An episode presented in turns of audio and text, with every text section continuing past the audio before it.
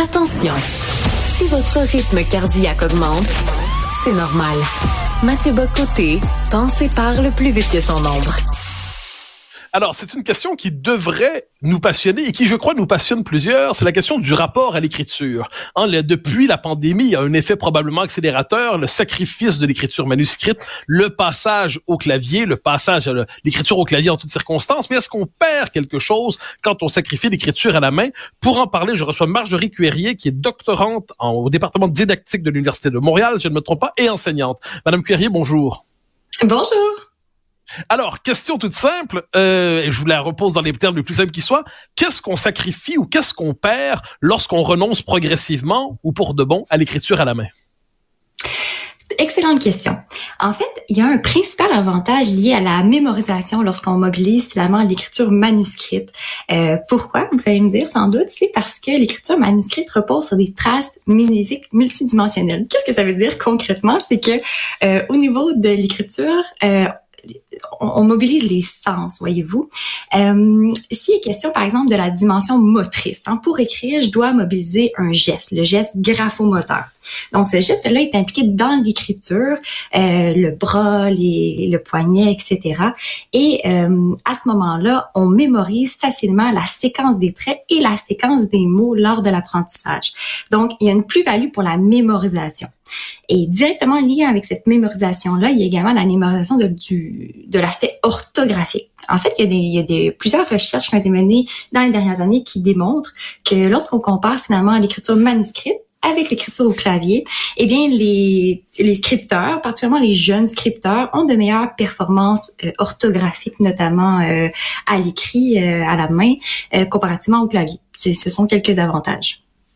Alors, combien de temps je me place dans la position d'un élève ou d'un étudiant qui prend des notes à l'école? Alors, il prend des notes à l'ordinateur, il prend des notes à la main. Fondamentalement, il va avoir un meilleur souvenir de ce qu'il a appris, il va avoir une meilleure mémorisation s'il prend des notes à la main que s'il pianote finalement à l'écran. Exactement. En fait, il y a quelque chose de super intéressant qui s'appelle l'image motrice. C'est-à-dire qu'au moment où on se pratique, il y a une image qui s'ancre en mémoire, l'image des traits, l'image des mots, etc. Et ça facilite la mémorisation. C'est vrai pour les enfants particulièrement, mais c'est également vrai pour les adultes. Et c'est pourquoi souvent on entend des étudiants à l'université dire « Ben moi, pour bien apprendre, je dois écrire mes notes à la main. Comme ça, ça ancre plus facilement. » Mais c'est pas rare aussi d'entendre certains adultes dire, par exemple, j'ai besoin d'écrire quelque chose pour valider, par exemple, la façon dont ça s'écrit ou je dois le voir concrètement. Et ça, c'est lié au sens parce que, comme je vous dis, il y a une image qui est motrice parce que je produis finalement la trace écrite avec mes mains, mon poignet, etc.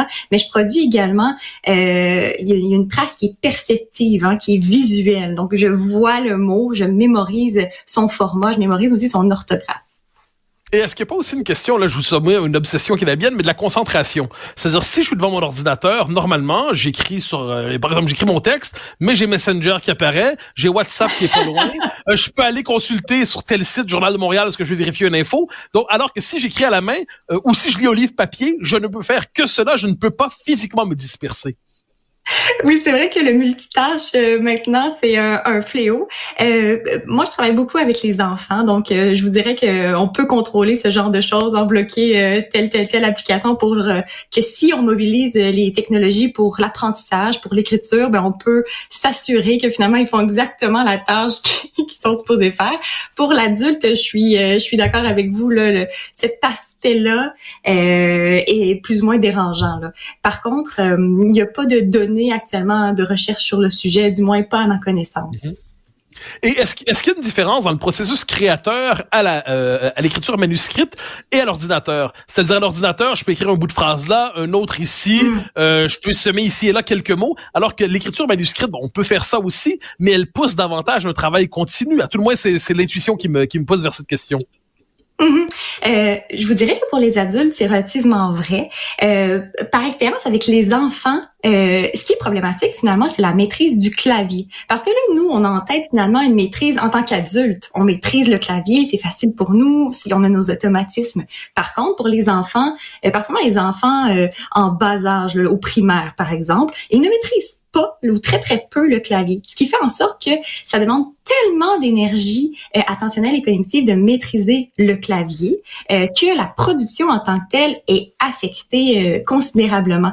On peut voir là, dans les données de recherche un impact au niveau, par exemple, de la quantité de texte qui est produit à la main versus à l'ordinateur parce qu'on maîtrise pas le clavier, même au niveau des idées parce qu'on a de la difficulté à générer des idées quand toute notre attention est portée finalement sur la gestion du clavier parce que les lettres ne sont pas positionnées dans l'ordre alphabétique, c'est un apprentissage qui est complètement autre et puis tout à l'heure, on parlait du geste graphomoteur, de l'aspect moteur qui est pas du tout mobilisé quand on sollicite finalement le clavier.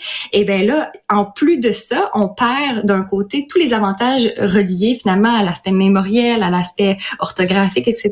Donc, c'est une charge cognitive extrêmement importante pour les scripteurs du primaire. Et c'est vraiment vers l'âge de 9, 10, 11 ans que quelques scripteurs commencent finalement à maîtriser le clavier. Et là, on peut voir certains bénéfices. Et puis là, on peut parler effectivement de « Ah, je peux mettre un mot là, déplacer mon texte ici et là. » Et là, ça peut devenir intéressant. Mais c'est une fois que les automatismes sont bien présents, bien ancrés. Chose qui n'est pas le cas quand ils sont jeunes.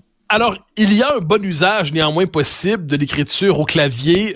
Donc, à partir de quel âge, premièrement? Et ensuite, quels sont les avantages? Une fois qu'on se convertit au clavier, puisque ça va prendre une place croissante dans nos vies, est-ce qu'il y a un avantage spécifique néanmoins à l'écriture au clavier dans la formation des plus jeunes?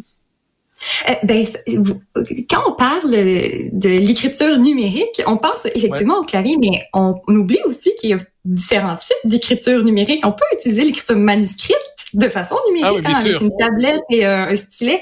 Et dans les écoles, dans les établissements scolaires, c'est plus vers ça qu'on va aller parce que c'est un contexte qui demeure écologique, c'est-à-dire que ce qu'on apprend sur papier-crayon, on peut le transposer à l'écrit sur une tablette. Donc ça, c'est vraiment intéressant. C'est ce qui est vraiment prôné à l'heure actuelle, au primaire et même à l'entrée du secondaire.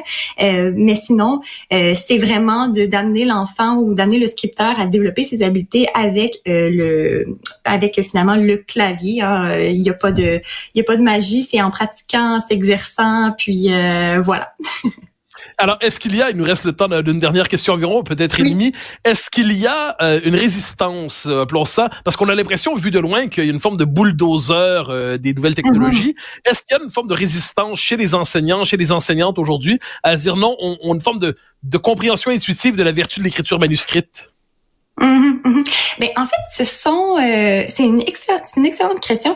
Ce sont peut-être effectivement une perception enseignant, etc. Mais il y a des enjeux autres, c'est-à-dire que les enseignants ne sont peut-être pas formés, effectivement, et peut-être que les classes n'ont pas le matériel requis ou pas du bon matériel. Et là, ça cause toutes sortes finalement de problématiques. C'est pour ça que souvent les enseignants sont réfractaires à l'utilisation des technologies dans leur classe parce que ça vient avec toutes sortes de considérations, une gestion de classe qui est parfois difficile, des outils technologiques qui inadéquats, etc.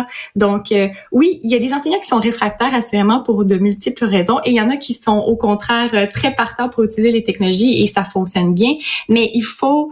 ça demande une adaptation des pratiques, ça demande, finalement, qu'on considère l'outil numérique qu'on utilise, qu'on a une bonne analyse des besoins, une bonne analyse de à qui on s'adresse. Est-ce qu'on s'adresse à un petit public, à un grand public, etc. Donc, quel âge ont les enfants, etc. Donc, ça influence les pratiques de façon considérable, mais il y a différents facteurs à considérer. Marjorie Cuerrier, merci infiniment pour votre passage. Vous êtes doctorante en didactique et enseignante. Merci infiniment. Merci à vous. Au revoir.